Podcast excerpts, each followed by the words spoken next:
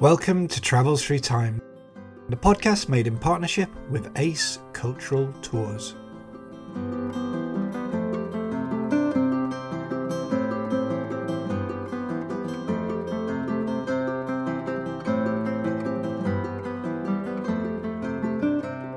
Hi, it's Violet here. This week, Professor Murray Pittock will be telling us some of the fascinating stories in his new book, Scotland, The Global History, 1603 to the present. So I'd like to welcome you to Travels Through Time, Murray. Thank you for joining us. It's a pleasure, Violet.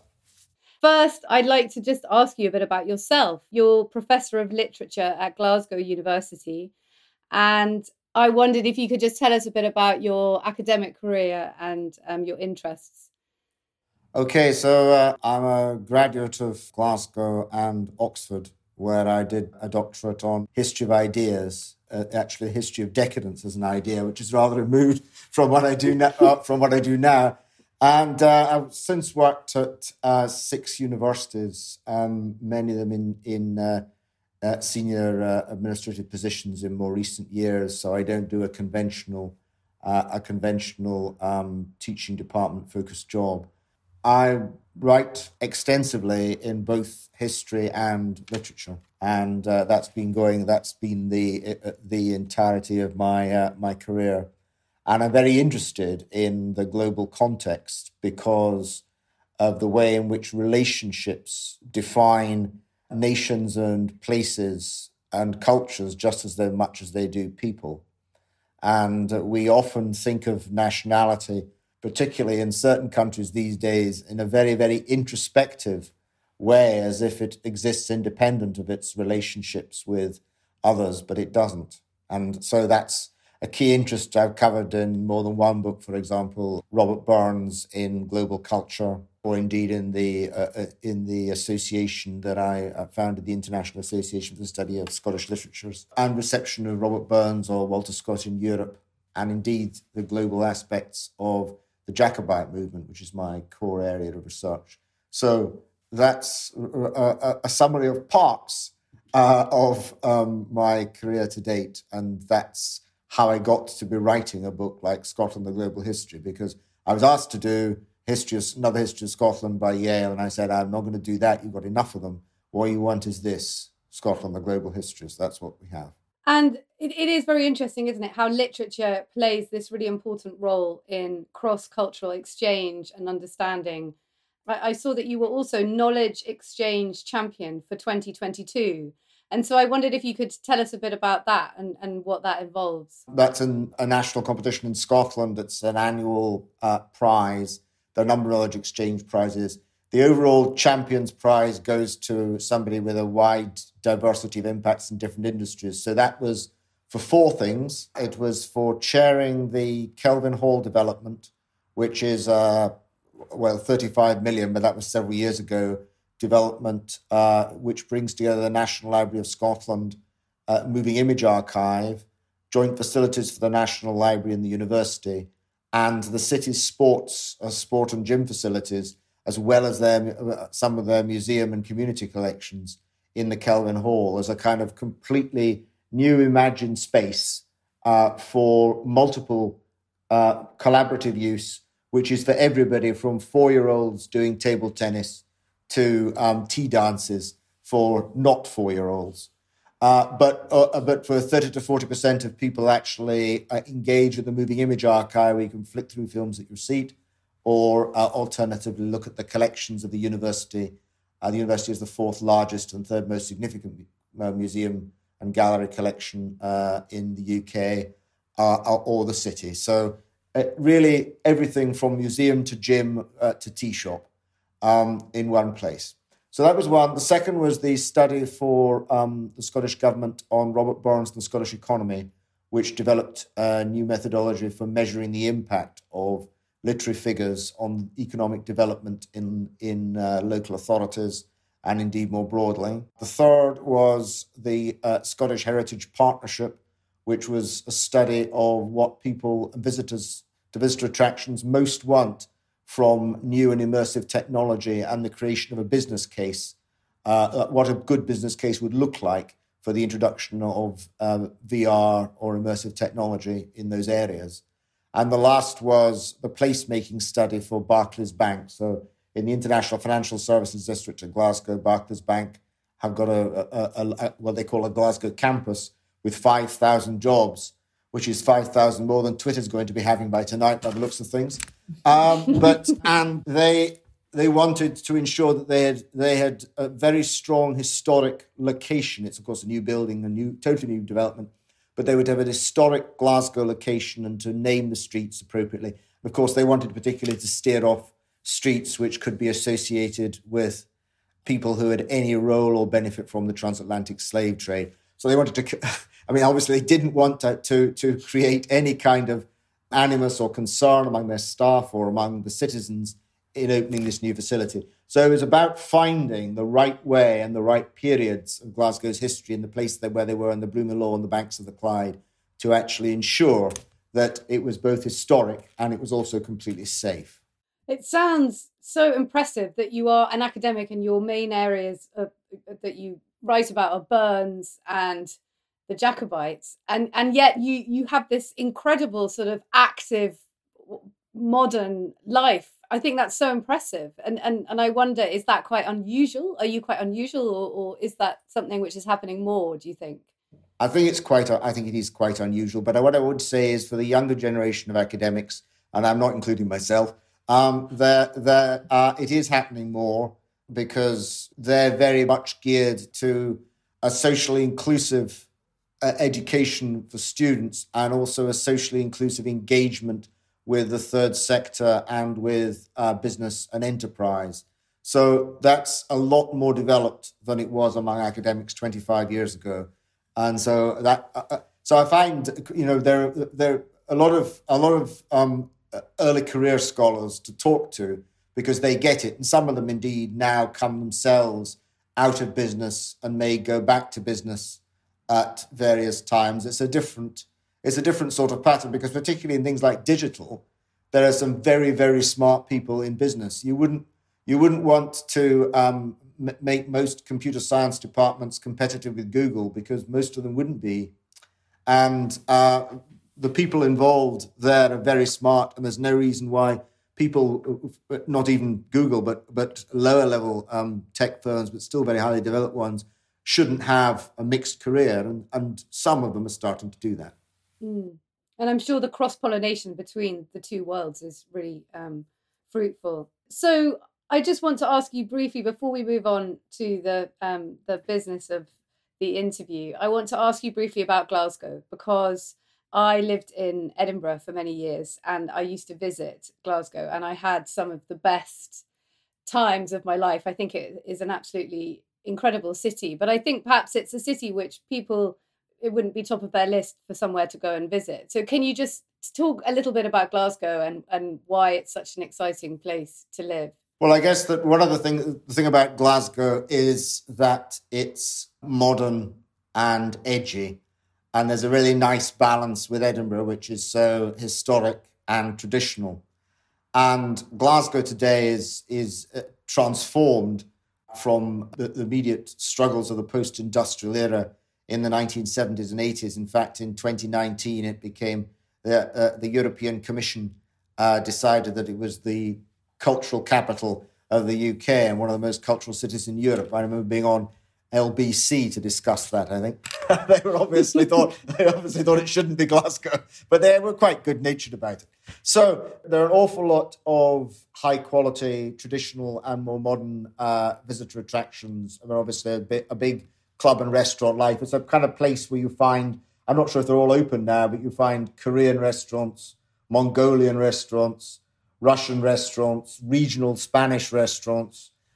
It's that sort of experimental pushing out and engaging with a bigger slice of modernity. And in recent years, the economic growth rate of the city has been very strong. It's been between 2% and 4%, which in UK terms is very high. So commercial rents are actually among the highest in the UK. In other words, in the centre and west end of Glasgow is very bustling and noticeably in many cases better off than some other UK cities. Mm. So let's go to the book now. One of my questions I wanted to ask you was, you picked 1603 as the starting point, which is obviously a very definite moment in Scottish history because it's when the Union of the Crowns happened and James VI became James I. Talk us through why that was the starting point for you, why you decided to begin it there. I suppose I began it there because really I wanted to begin with the 30 Years' War, because it's such a critical period of engagement with Scotland in continental history. But it didn't make sense to start with that war in 1618 without acknowledging what had happened in 1603, which made a big difference to the way in which Scotland interacted with that war. And that was, of course, the accession of James VI to the English throne. So it was our union of a sort, but a union very much of the what we call the composite monarchy model. That is, multiple kingdoms ruled by a single ruler. In fact, the crown of Great Britain is still a multi-kingdom, has a composite monarchy model, because Charles is king of quite a large number of overseas territories as well as of Scotland. Yeah. So it's that model that occurs in 1603. And that model's now really quite poorly understood, because largely composite monarchies, and many of them, like the Holy Roman Empire, were very successful, have faded from view. And the UK and Spain are arguably the only two left in Europe. But Spain actually doesn't really believe it is a composite monarchy anymore, which is one of the reasons for the difficulties over Catalonia. So in a way, it's an older form of constitutional arrangement, which depends really much more on the crown, and the countries under the crown are often basically autonomous. Nonetheless, it's one that was very popular at the time and worked. There's nothing odd about Scotland and England's union of 1603, which is simply a regnal union, not a political union. Yeah. And what were your aims in writing it? I mean, as you said at the beginning, there's been lots of histories of Scotland. So your approach was different because you're looking at it from a global point of view, and you talk a lot about the Scottish diaspora and Scotland in the world. What do you want readers to take away from it? I want readers to take away both the excessive nature of Scotland, its immense globality, both for good and ill, because too many discussions of global Scots have been all about the nice ones, or the ones you want to say are nice, and there are quite a lot of nasty ones in there. No two ways about that. Mm. And to get people to think also about them, both at the beginning and the end of the period, about the nature of sovereignty, because the history presents Scotland as always a place which is Scotland, and Scotland has always seeped out beyond its borders and has needed a set of external relationships. And the issue really today is how far Scotland's access to external relationships. And of course, leaving the EU is the most critical aspect of that, and one of the reasons for the immensely different outcome of the 2016 vote in Scotland and England, that Scotland has always looked beyond its borders for its key relationships. And the reason that it's been in a union for more than three centuries with England is because that union was, in the words of another Scottish historian, a union for empire. It was effectively an instrumental union which gave Scots access to imperial markets and the ability to exploit them with their intensely realised networks. And the book also explains, people always talk about networks, it explains how the networks functioned and gives you some examples of really incredibly successful networks containing basically a relatively few people, but all in influential positions in different walks of life that made critical differences, for example, as Thomas Blake Glover did in Japan. And of course, Scotland before this period, but the period where you start, was very closely connected to France through the Old Alliance. And do you think that the Scottish attitude towards Europe today is still affected by those historic relationships? In sentimental terms, I think it is. I think people are aware of the relationships with France. They're not as aware of the almost equally important relationships with the Netherlands to nearly the same extent. But they do have a sentimental view of Scotland as European. So when The Economist did a poll in 1999 about which flag you identified with, 25% of people in England identified with the Stars and Stripes as their flag. What? Yes.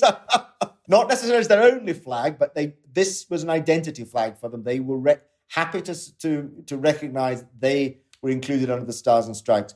And in Scotland, that was negligible, but the European stars were significantly more prevalent in Scotland and England, where they were negligible. So it's interesting the way in which people articulate their secondary identities. And obviously the secondary identity of England is primarily American.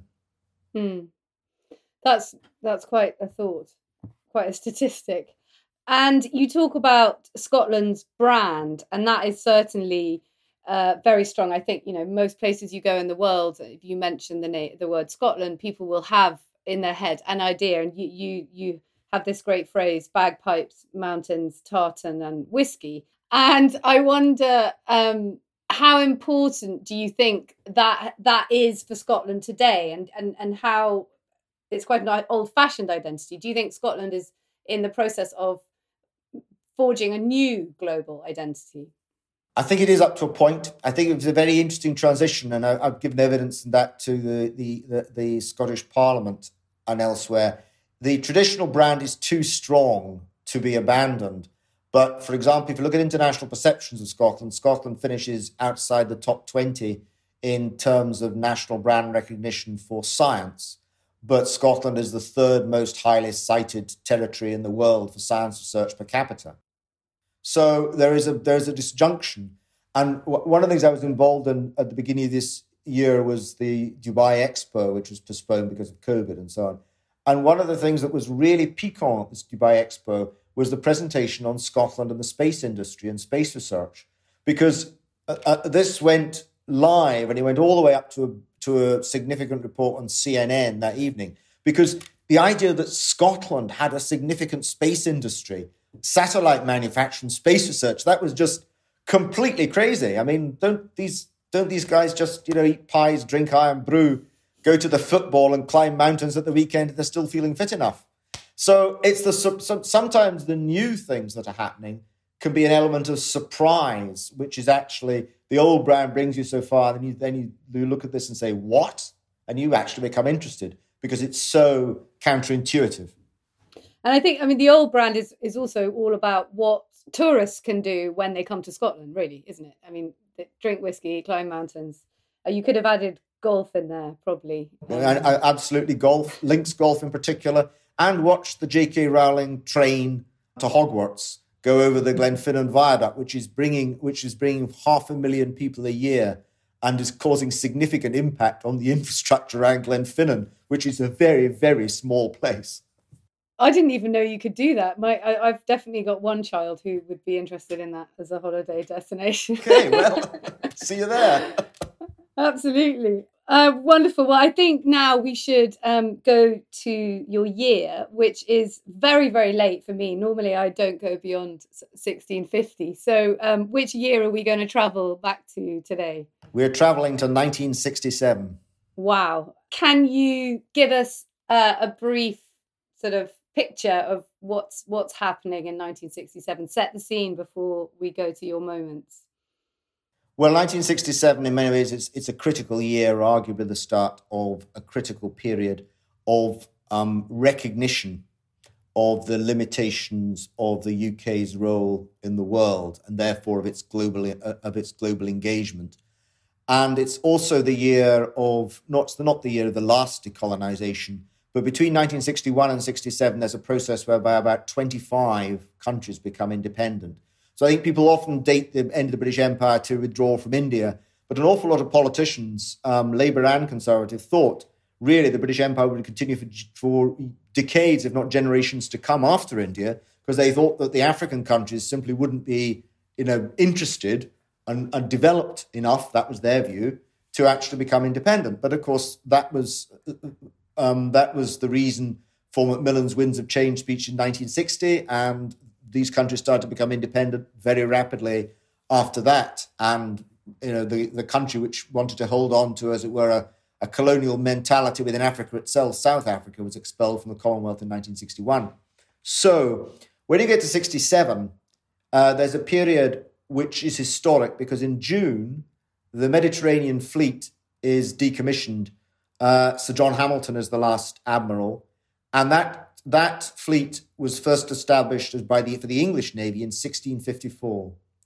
So it's the last time, and it's only a squadron of really small boats by the time it's dissolved. So it's a historic moment. It's a retreat from military commitments, policing Europe, and it's also, of course, associated with the independence of Malta. So it's a critical moment.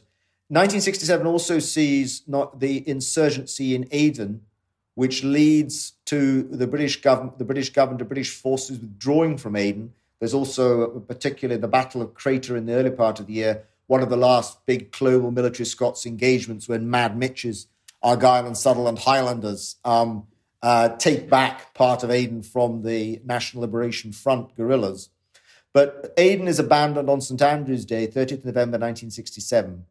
And there is no proper government put in place, and the National Liberation Front gain control of it, and it becomes the Republic of South Yemen, and effectively a socialist state. It's gone from a British port to a socialist state more or less overnight. It's an immense change, and then, as part of this discussion, Mediterranean Fleet, Aid, all in a few months, we get the final at the end of the year, the beginning of January 1968. We get the final statement of the withdrawal of British commitment west of Suez and a commitment to leave not Hong Kong, where they stay until 1997, but British service bases in Malaysia and Singapore and elsewhere in East Asia. So a withdrawal west of Suez, which is also a withdrawal from the Mediterranean, all happening in 6 months after 25 colonies have become independent in 7 years. It's very quick, and 1967 is the beginning of, I won't say the end, it's the beginning of a new beginning, but it's the beginning of a very different kind of United Kingdom and a good year to take for the end of the British Empire. But the three events I'm going to choose, none of those are those that I've mentioned already. Good. And I wonder, I mean, this must have felt like quite a moment for people living in England. And I wonder, do you think it was similar for the Scots? Do you think they felt the same? Because, you know, they had been, as you discuss in your book, they had been extremely involved in many aspects of the empire and had a huge stake in it. Do you think that for the sort of Scottish nation at large, this was a similar feeling of loss and sort of ending, or not? Well, it was in a way, but in a different way. One of the interesting things that happens is not in the 60s and 70s, where there is a kind of revulsion from empire and also a real decline in interest in other parts of English history, which has been completely reversed in the last 20 years. But there's a hangover in most of the UK. Scotland, there is a sense of loss, but it's not a sense of an empire lost. It's a sense of opportunities lost, because if you the peak figure, looking at former pupils of the main borough grammar schools, state schools, selective schools in Scotland that I came up with in the research for this, is that 40% of the obituaries in one school between 2000 and 2005 were of people, the last generation, who had spent at least some of their career in the British Empire. Mm. Now, the other figures are not as high as 40, but they're very significant nonetheless. That's a huge cadre of middle-class, educated Scots who suddenly have a very different career path laid in front of them. And so it had a disproportionate impact on their opportunities compared to the situation more broadly in the UK. Yeah. I think let's go to your first scene, and we're going to Hamilton, which is in Ayrshire, isn't it? South of Glasgow. Lanarkshire, of course. Sorry, Lanarkshire. South of Glasgow. So tell us, what date is it and what's happening? So it's the 2nd of November 1967. The Scottish National Party candidate Winnie Ewing has been selected, in the words of her selection committee and in senior figures in the Scottish National Party, to fly the flag and come a good second in a Labour stronghold, Hamilton.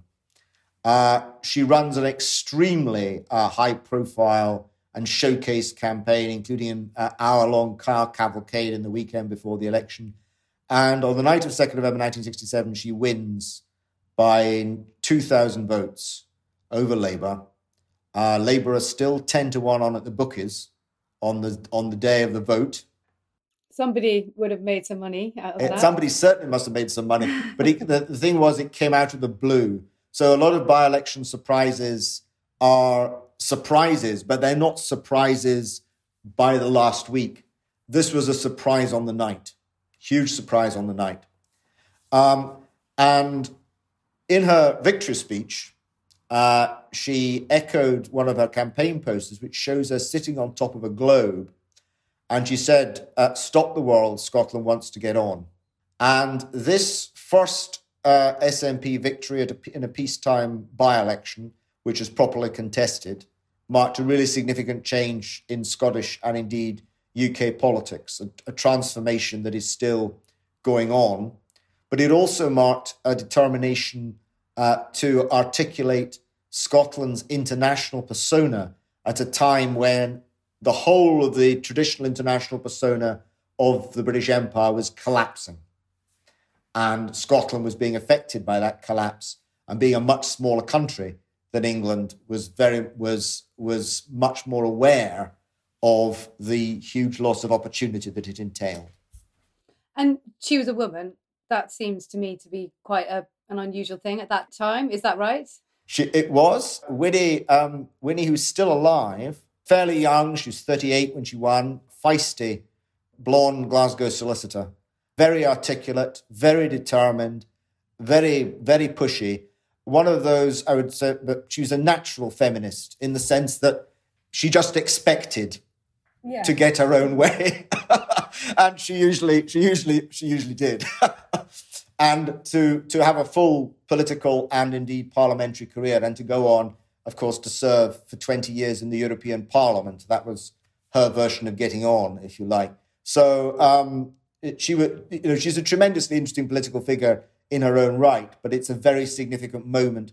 And interestingly, shortly after she wins and goes down to Westminster, the aged Éamon de Valera, as President of the Irish Republic, invites her over on a visit to find out all about her and about the Scottish National Party that's won this by-election, which is in Winnie's autobiography. So she's very much, it's a critical moment. It's a moment which actually creates the British politics we have now, and certainly the Scottish politics we have now. And it happens right in the heart of a changing role for the UK and the world, which is defined by these and my other two dates. And how long had the SNP existed by that point? Was it very new? So the National Party of Scotland in 1928 and the Scottish Party of 1932 amalgamated in 1934 to form the Scottish National Party. They did win one wartime by-election in 1945, which was held for a few weeks. But in the 1966 general election, they had 5% of the vote in Scotland, and they didn't even contest Hamilton. So it was a major change, and a change which, with various ups and downs and alterations of circumstance, was a permanent one, in the sense that they remained a major political force having been a completely marginal minority party. Yeah, you would imagine Nicola Sturgeon might have a portrait of her up on her wall, maybe? I don't know. She should. She did. I'm not sure if she's in the First Minister's office or not, but Winnie had this wonderful gift for soundbites, so she was elected as many years later as one of the first MSPs in the Holyrood election in 1999. And she said the Scottish Parliament adjourned in 1707 is hereby reconvened. So she had really got an eye and an ear for these moments and making the most of them. Yeah.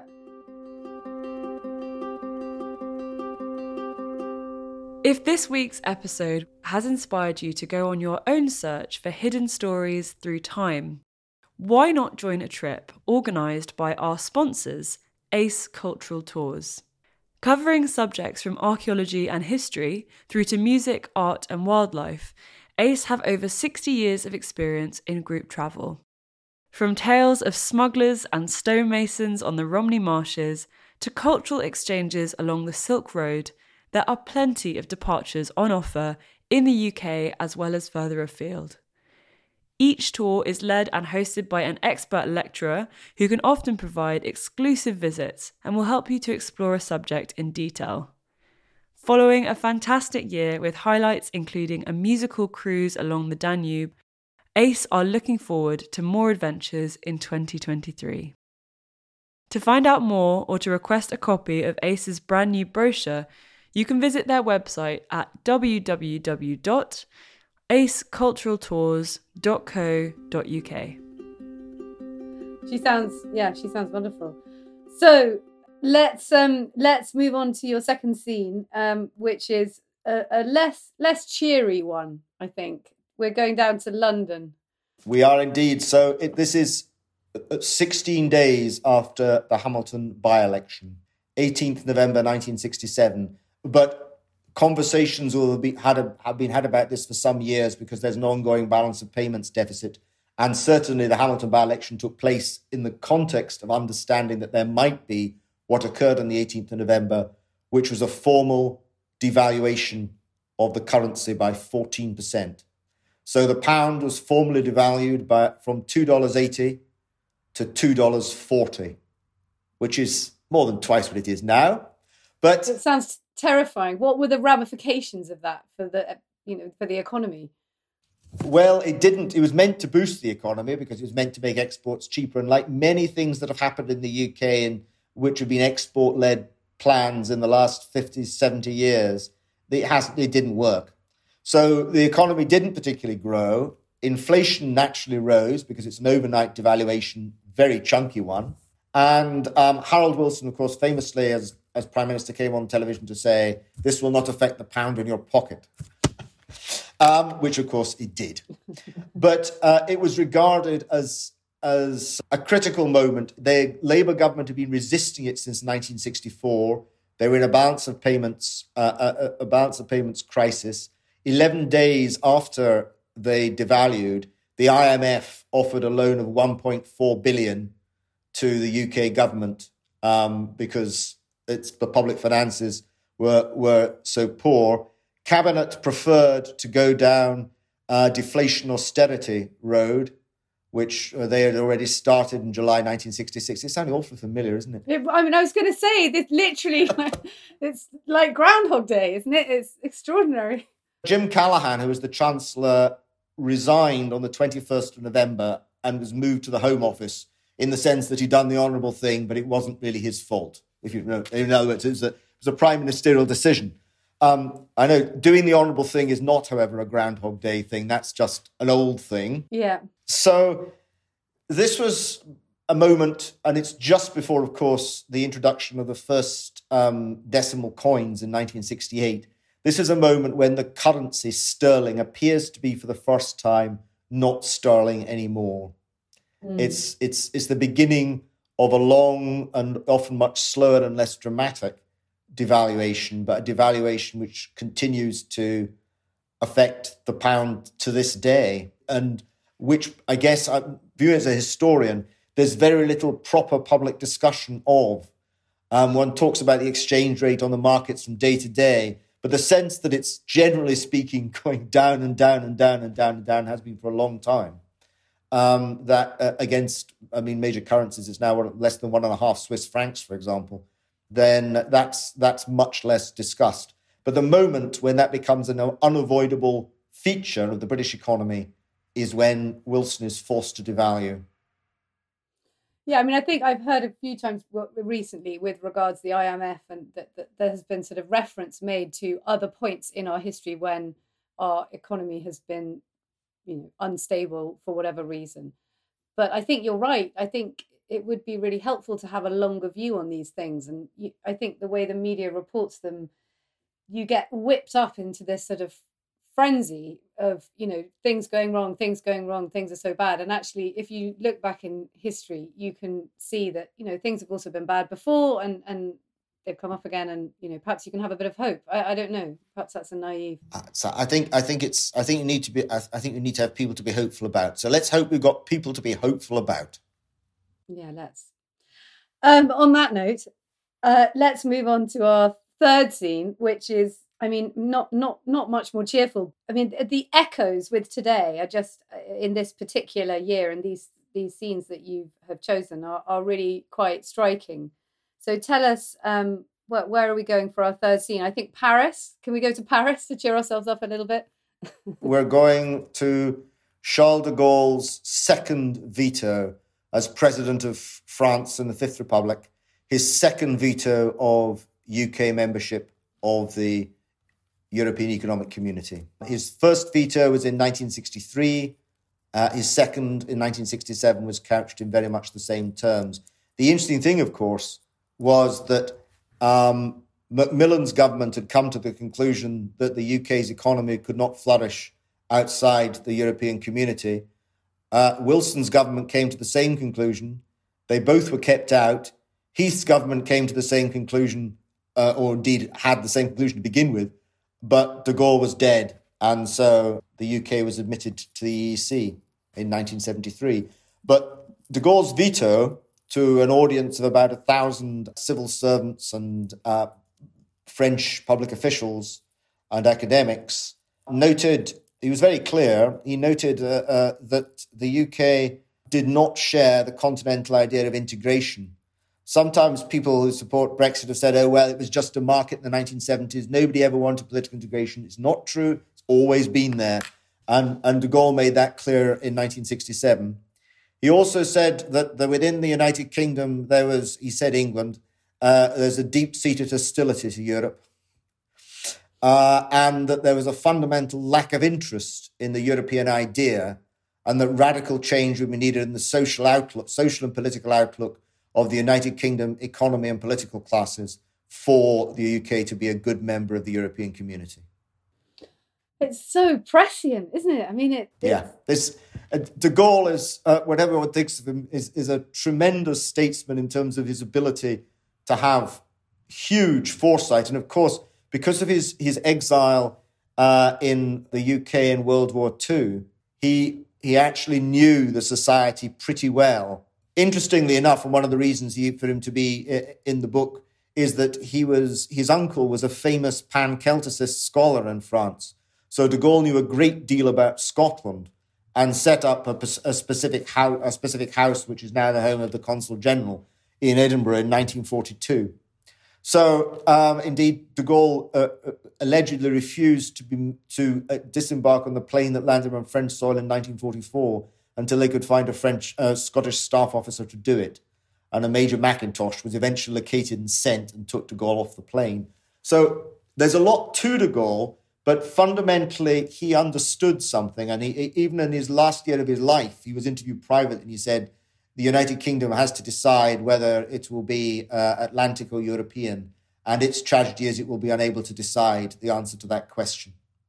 Well, and to go back to your point earlier about 25% recognising the Stars and Stripes, do you think that he considered that Scotland, so if, you know, let's imagine Scotland had been independent then and they had been asking to be members of the, the EEA, was it called? The European Economic Community then. Do you think that would have been a different kettle of fish?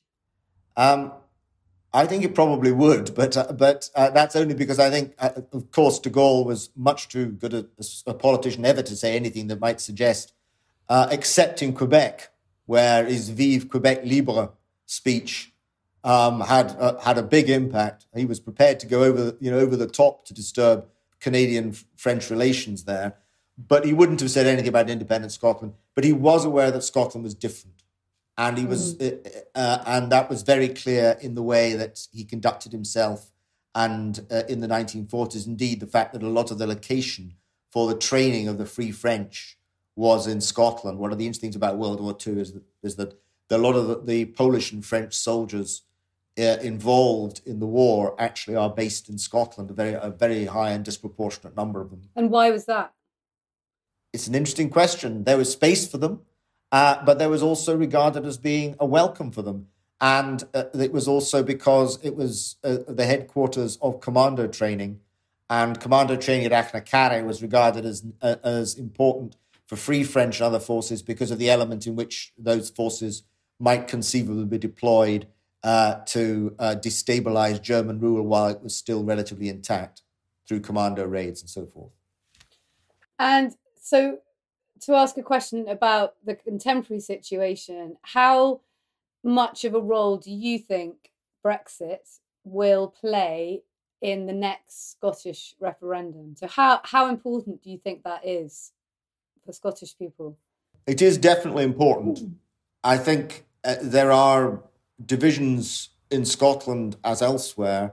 So Brexit has had a definite positive support on independence, but it's not an unconditional support because a significant number of supporters of independence did vote to leave in 2016, a minority, but not an insignificant minority. And one of the interesting things there is that they tend to be very different from standard Brexiteers, but they tend to favour an EEA or EFTA trade-based model rather. I mean, they don't want the sort of shining jewel in a silver sea sending its destroyers all over the planet to police it or whatever happens to be in the global British mindset, but they want to have the refuseniks in Scotland tend to want to have an EEA-style, a Norwegian-style relationship rather than an integrationist relationship. So there is that element, but on the whole, Brexit has impacted positively in terms of the numbers of those who support independence. The question is how critical it's going to get and how fast, and whether it's going to be critical elsewhere in the UK as well, because Brexit, we talked about economic troubles in 1967, but Brexit has simply objectively a major and ongoing economic impact. And I think that's increasingly recognised throughout the UK, but not yet at all in the political debate, which is an extraordinary and very interesting gap. And is a lot of it is, I think, concerned with the Labour Party's simultaneous commitment to winning back places like Hartlepool and Burnley, but also not because they don't have many activists on the ground in those places. At one point, there were as many Labour members in Brighton almost as there were in the whole of Scotland. They don't have people on the ground there, and so they don't actually know what the red wall voter wants because they don't actually have enough people to talk to them. So they imagine that they want definite... They're 100% Brexiteers, and of course some of them are. But it's I think the way in which Labour are not nuancing that question is arguably to do both with the importance of these seats to them and also their lack of knowledge of what people actually doing or wanting on a day-to-day basis in those seats. Well, and it is extremely difficult, isn't it, for them to appeal to all those... I mean, there are, especially when you take Scotland, then there's a lot of different... constituents, not constituencies, I don't mean that in terms of, you know, geographical areas, but political views, and it is extremely complicated. I mean, and it's the same for the Conservatives, isn't it? They're trying to appeal to all these different communities of people in the country, and it actually, in some ways, you could think, well, perhaps we just need we need new political parties, perhaps we need a rearrangement, or just maybe a bit more choice, or I don't know.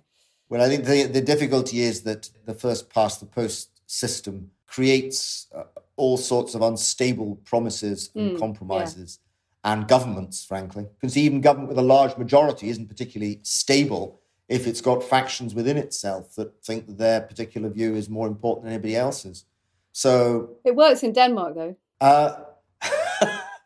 You're a believer in first-past-the-post? I don't know. I just think...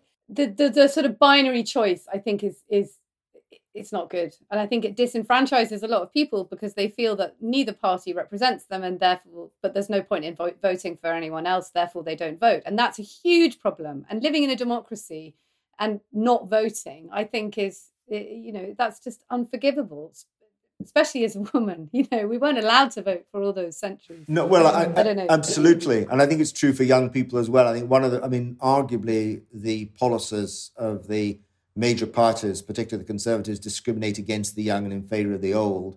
But partly that's the result of young people not voting for so many years, not turning out And you know, if everyone who turns out is more likely to be anti-immigrant, anti-Europe, nostalgic, conservative. There's such a huge disparity now between the proportion of people who vote Conservative over 65 and those who vote Conservative under 35. It's never been as large as it is now. So there are other divisions that are coming in on the back of a very bifurcated choice, and they're not helpful either. No, and to go back to your talking about the UK in 1967. So one of the reasons that they weren't allowed to join was financial. I mean, they just devalued their currency, and I think that's something which I've definitely heard said about, even if we were talking about Brexit and we were talking about trying to strengthen the relationship in some way or join some kind of economic or trade arrangement, at the moment, but we wouldn't be negotiating from a position of strength at the moment. So would that be a good thing? Would they let us in? If the UK, I mean, the EU, the UK would never get back what it had, which was, thanks to Mrs. Thatcher, a very good deal, but allegedly not a good deal at all, but actually, compared to other countries of similar economic heft, a very good deal. So, but it'd be easier to get back into the European Economic Area, and that would mitigate probably 2/3 of the economic damage, if not 3/4. So I think that's a reasonable goal. But as for negotiating from a position of strength, I think that it really depends whether the Daily Express and the Daily Mail are right about the UK's ability to negotiate from a position of strength or not. Mm, absolutely. This has been so fascinating, but I have to ask you the final question, which is, if you could have taken something from one of these moments in 1967 and brought it back with you to keep for your very own, what would it be? It would be a $1 silver certificate note, because the United States kept a variant of the gold standard under the Bretton Woods Agreement until 1971. Gold was had a fixed exchange rate at $35 an ounce. Silver remained monetized as part of the US currency until 1968. So if you had a $1 silver certificate note, you could exchange it for $1 worth of silver. That was suspended in 1968. So 1967 is your last year of having issued silver, as far as I know, it may be that some were issued early 1968, of silver $1 certificates. So it's a situation where this is the end of so much. It's the end of the gold standard. It's the end of the British Empire. It's the end of the unqualified belief that sterling is a strong currency, and it's the beginning of complete change in Scotland's role in UK politics. So we need to recognise, in bringing that back, that we're bringing back something which seems incredibly ancient, and yet it's still in the lifetime of a lot of people who are alive today, including myself. Wow, that's a very good choice. And this has been such an interesting conversation. Thank you so much for coming on Travels Through Time. Been lovely to meet you. It's a pleasure to talk to you, Violet. You're so professional and so engaged. That was me, Violet Moller, speaking to Murray Pittock the other day about his new book, Scotland, The Global History, 1603 to the Present. For more information and images, please visit our website, tttpodcast.com. Until next time, goodbye.